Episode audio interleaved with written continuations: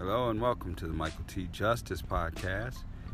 Thanks for listening, and if you would like to respond to any of the things you hear, please hit me up here on Anchor or at Twitter at Michael T. Justice or Facebook Michael T. Justice.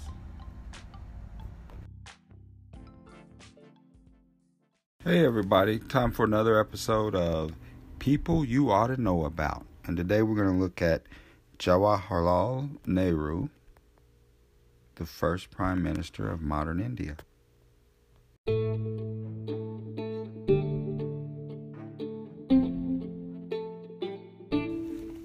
On August 14, 1947, when Britain granted independence to India, the country's new leader, Jawaharlal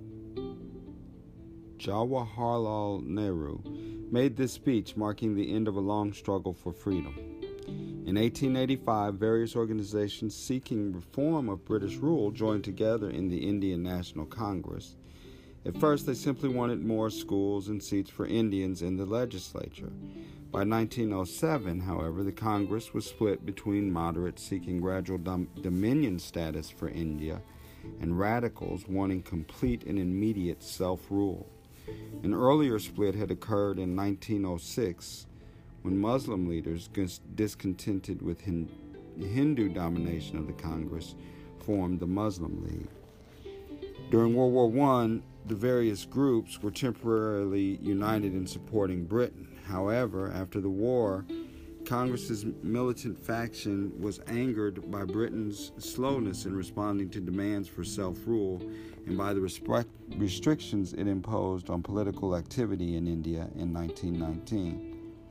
Militant feelings were also stirred up by the Amritsar massacre, in which British troops attacked unarmed Indians assembled for a meeting, killing 379 people and wounding 1,200.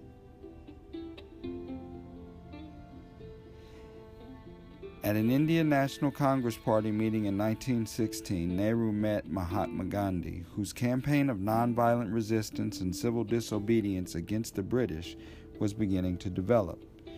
During World War I, Congress passed the Quit India Resolution in 1942, which led to imprisonment of Congress Party leaders, including Gandhi and Nehru. However, by the end of the pop- war, Popular support for the Congress was undeniable, and Britain granted India self rule. This is a, a, truncated history of it all. Uh, Gandhi could not prevent the Muslims forming their own state in Pakistan to be governed by Muhammad Jinnah. Nehru was made prime minister of the mainly Hindu country of India. Um, Born in 1889, Nehru had a privileged childhood and was educated in Britain at Harrow and Trinity College in Cambridge. His father was a lawyer prominent in the nationalist movement, and Jawaharlal was admitted to the English bar and practiced law on his, own, on his return to India. However, he was more interested in politics, becoming leader of the radical wing of the Congress Party and party president in 1929. Like Gandhi, Nehru was repeatedly arrested by British and imprisoned. He spent so much time in jail that he described his time as normal interludes in a life of abnormal political activity. Nehru was hugely popular in India, where he was prime minister for 17 years. Determined to bring the country into the modern age of science and technology, he was the first important Indian leader to think about India in a world context. At home, he raised people's awareness of the need for social concern about the poor and respect for democracy.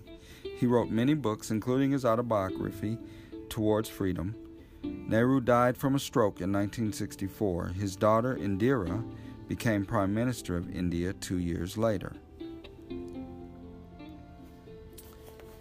So, this is the speech um, that. Uh, he gave um,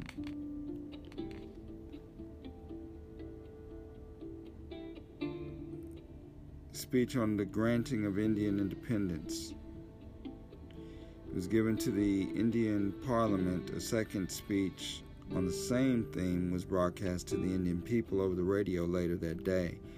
Nehru was popularly named Pandit, wise man. So this uh, was a speech given again on the the uh, occasion of the granting of Indian independence in 1947, August 14th, 1947.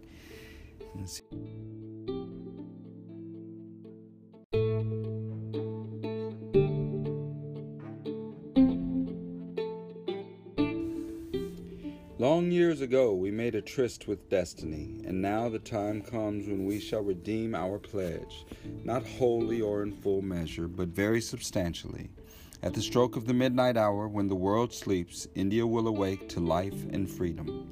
A moment comes, which comes but rarely in history, when we step out from the old to the new, when an age ends, and when the soul of a nation, long suppressed, finds utterance. It is fitting that at this solemn moment we take the pledge of dedication to the service of India and her people and to the still larger cause of humanity. At the dawn of history, India started on her under unending quest, and trackless centuries are filled with her striving and the grandeur of her success and her failures.